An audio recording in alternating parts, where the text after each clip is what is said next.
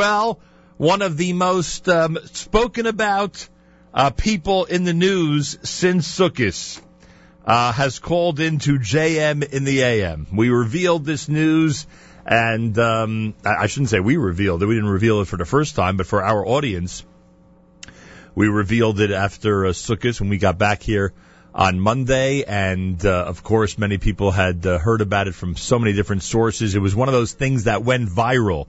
The news that Kosher Delight on Avenue J had closed its doors.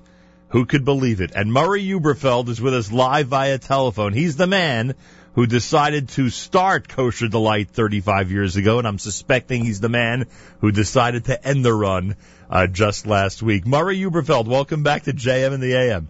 Good morning, Reb Nachum. How are you? Baruch Hashem. I know, I know a lot of this uh, is being done tongue in cheek, but you have, you have to be amazed that, you know, I, I like to post different things on Facebook about politics, things having to do with Israel, serious matters, news items I want people to know about. But when I, when I posted on Facebook the five things I'll miss the most about Kosher Delight, it got such an insane number of likes and comments. It's unbelievable. I think I have to start, start commenting and posting about these types of things in the future. Uh, I know you saw it. Uh, one of the things I'm going to miss very much is that amazing menu and that delicious food. What's the reaction been from the community since you made this decision to close Kosher Delight? Well, I hope people are, are you know, busier with more important uh, and loftier, uh, loftier problems of the world. But uh, after, thank God, a very, very long, successful uh, run of 35 years, three months, and a few days, the family made a decision. Uh, based on an unsolicited offer for uh, the real estate to uh, unfortunately close the kosher delight. It was actually run day to day by my parents, who are Baruch Hashem uh, um, very active still, but uh, advanced in their years. So uh, it was more of a real estate decision, not a decision as to uh, the business. And uh, So even you felt that Avenue J needed another bank, huh? yeah, you know what? Baruch Hashem, 13th Avenue and Avenue J becoming a banking center. It's unbelievable. Uh, you know, I don't know how the consumers and the retailers feel about it, but uh, whoever dreamt that there would be that kind of transition over all these years? What was Avenue J like in 1979? So actually, when we opened, I was uh, the tender age of 19, right Wow. out of uh, Torah Vodaas, and um, Avenue J was a was a mixed area of uh, frum and on from uh, people, and uh, it was a stretch to open up uh, that type of store and that type of investment in uh, which was then a transitioning transitioning neighborhood. But we were from the first day, June third, we were accepted by the community, and uh, we have we're very thankful to uh, you know the thousands, if not uh, millions, of customers that and friends that uh, frequented the store. You, And you don't have a clue how many meals you served, huh?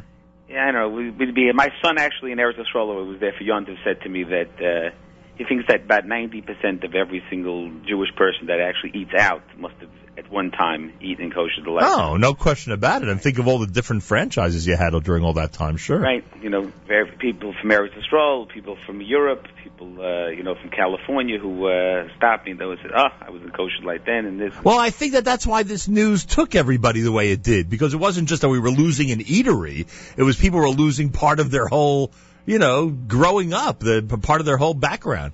For me too. I can only imagine. Right. My kids actually said to me last night. She goes, uh, one of them said, "Did you did you freeze like you know 300 chicken soup, or do you have the sino sauce put away for us, or uh, what are we doing about sesame chicken?" You know, there was the usual. Uh, we actually we actually were not sure this was going to go through, so we really uh, weren't keeping a secret, but um, we were to see if this transaction would have gone through, and it would have did. We had. Uh, we had uh, to make the decision to close. And, and I don't know if it's an irony or what. Was, was Hoshana Rabbah the last day? Hoshana Rabbah night before Tuesday night we closed. Wednesday uh, we cleaned up, and uh, And that was the end of that. yeah, there was uh, that was the Hoshana. What am I going to do about the dark chicken box now? You know, so I was thinking to myself as, as to like, you know, what are the favorite items that people, you know, uh, have have have always commented about over the last, you know, uh, many years, and there was like sesame chicken, pastrami, sino, so uh, the sino sandwich. That was like the. Yeah, people. I saw that you weren't a big chassid. Yeah, of the Sino people were upset at me on Facebook that I didn't note the uh, Sino sandwich. I, I, Right. I like the uh, the original steak sandwich. That I liked a lot. Okay, that's you're you're you're an original now. You know, like everybody always says, you are an original. And can you believe that onion rings, which uh, you know, I'm not quite sure how they were prepared. Could you believe that that ended up number one on my list? That was the thing that there was something about those kosher delight onion rings that I just loved. You know, we have uh, we have as a family from you know very long memories and really great fond memories of meeting you know so many people and uh, over the years. And like I said before, we have tremendous hakaras hatov to uh, the uh, the community for the support that they gave us for so many years and so many friends that we met through Kosher Delight. I actually met my business partner through Kosher Delight, so it's uh, that I'm in today. So it has for us very very fond memory. Unbelievable. Murray Huberfeld with us live via telephone discussing this earth-shattering news. He he shook the world by closing Kosher Delight on Avenue J, the final location uh, earlier in the week. Uh, what is it, by the way? Is is I mean I know it's a combination of everything, but but speak to each one of these individual things for a moment. The competition must be insane compared not just compared to the 70s, but even compared to 10, 15 years ago, right? Yeah, so when we opened up, there was really very, very, very, very few uh, places that uh, that were, you know, going going specifically after the frum community, and we also took, we felt we took the the business to a to a different level, which means we opened up, we spent a lot of money on branding, on packaging, on all those kinds of things Right. that people were not doing back then, especially in the kosher business. And you know, I don't want to say it was the kosher McDonald's, but we definitely looked towards you know the national franchises to see how to run operations, and we became a student of that whole business. And today, you know, uh, you know, everybody, uh, whoever wants to go into the restaurant business, you know, uh, spends a few dollars, opens up a place. I'm not sure exactly how many of them are being actually successful as far as being profitable, but there is no question a lot of competition. We we, you know. I, I don't think that was the reason that we closed about, that competition. We, that store was still doing quite well. I think the week before, uh, during Sukkot, we served about uh, three or four thousand people that week. Right. So, uh, Yeah, thank God, just- you know, we had uh, a very loyal customer base. Yeah, I'm just saying it's got it's got to be But- one, it's got to be one of the factors. And what about costs in general? It must be insane these days compared to when you started to just buy the provisions that you need and the different items you need to have a restaurant. I mean, and the infrastructure itself. I mean, it, it must be a completely different world in that regard. No question. You know, the prices were uh, we we were, for example, you know, we raised prices every few years by a few uh, percentages, but we we weren't able to raise any prices since 2007, since the crisis Right. happened. So we were so basically over the last let's call it seven years, as costs, labor, blah blah blah, whatever other costs went up, we were we held the prices to uh, what they were, uh, based on you know based on what the market would bear, and uh, no question. I, mean, I remember uh, opening day, uh, 1979, we sold five burgers, I believe, for a dollar ninety nine. so, and then the two anniversaries, the first 1980, 1981, we sold hamburgers for a quarter. I think we sold a hundred thousand each of those days.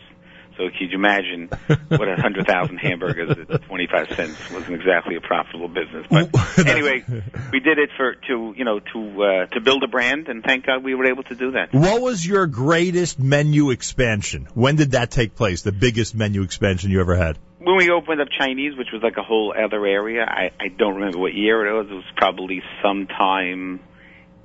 I think is I would say mid '80s. Oh, that Yeah, early? Yeah, after we opened up Manhattan, 1984. Oh. So we opened up Brooklyn, 79. So what? So once the ni- once the '90s hit, the full menu we were uh, familiar with was already in existence. Yes, that's true. Interesting. With some small variations since you know the mid '90s, we added think, different things, tried different things all the time.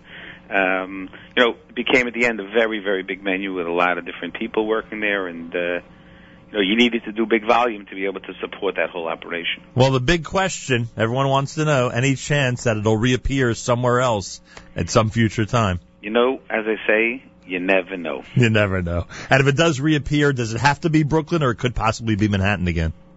You ne- like I said, you never know. You, You know, never uh, you never know. Where, But I would uh, think it's either one or the other, right? You never know. My family lives in the five towns, but hey, you Mm. never know. Where do you, you maybe the Lower East Side, Nachum, to come closer to you? Oh, I don't know. We it seems we keep losing places as opposed to uh, gaining uh, restaurants. I, I just want to say one thing is, you know, I was over Yontif. I had the uh, the chus to daven together with Moshe ben David, and we were. I did tell him that the store was closing, and we had some some fond uh, Reminiscence. reminiscing. And I actually said to him that I remember in 1979, right after we opened, him and Shia Mendelowitz of. If everybody, I'm sure, knows him. Sure. She and Mudcha opened an office right across the street, and every day came into Kosher Delight to have meetings, and became like a real, real popular destination as people saw people like that coming there, and I have a lot of hakaras hatov to them. Well, you told me in the 80s, if not the 80s, was the early 90s, that Shia Menlowitz may have been your greatest PR machine when it came to Kosher Delight. He was, and I remember actually driving to work one morning. You and Shia called me, and we did Kosher Delight trivia. And I tell you, Shia knew a lot more than I did. You know, it was maybe like they, there was a test of like what year we brought in macaroni salad or something like that, and I uh, and she had the date down to a to a to a date. Are you now rotating restaurants when you go out to eat, or you have a favorite out there? You know, I'm. uh I go. I go to a lot of different places. Uh, I have a lot of friends of mine in the restaurant business, and uh, Oh, do you in fact? I guess so. do, right? and uh, the owners of Prime Grill, Mike's Bistro. These are all friends of mine, and uh, you know, uh, I don't say that I'm a critic, and they have they have uh, you know to a different level, but uh, you know, it, these are good places, and uh, they should all have a lot of success. Should we worry about you, Murray, that you're not going to have anything to do now that Kosher Delight is closed, or you? I'm gonna I'm gonna try to find something to do with it, with, with uh, the few minutes a day that I was devoting towards that. I will definitely try to. Maybe I'll. Uh, Maybe I'll re- redouble my learning. We'll say. There you go. That's a nice goal.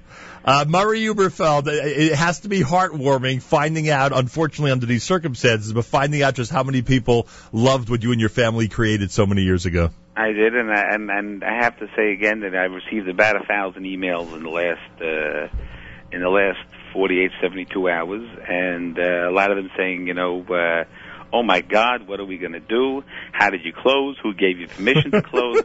blah blah blah. But we we as a family have, like I said before, re- really a lot of heartfelt memories of Kosher Delight, heartfelt gratitude to our friends and customers, and uh, we really thank everyone for uh, a 35 plus year run, and um, we wish them uh, success in all their endeavors, and hopefully we'll have success in ours. It is amazing. And if it does reopen, I want the first dark dinner box. Nachum, I want, I want to thank you because you've been a good friend and a loyal supporter and a big uh, advocate. Big advocate, not in size, because I know you're you're you're very tall, but a big advocate with a big heart, and you should have a lot of hatzlacha with your show. Continue that hatzlacha. I appreciate that very much. Murray, thank you so much for joining us this morning. Be well, my pleasure. Murray Huberfeld is the uh, the man who created, he and his family created Kosher Delight, and uh, unfortunately for us, but you heard the reasons why.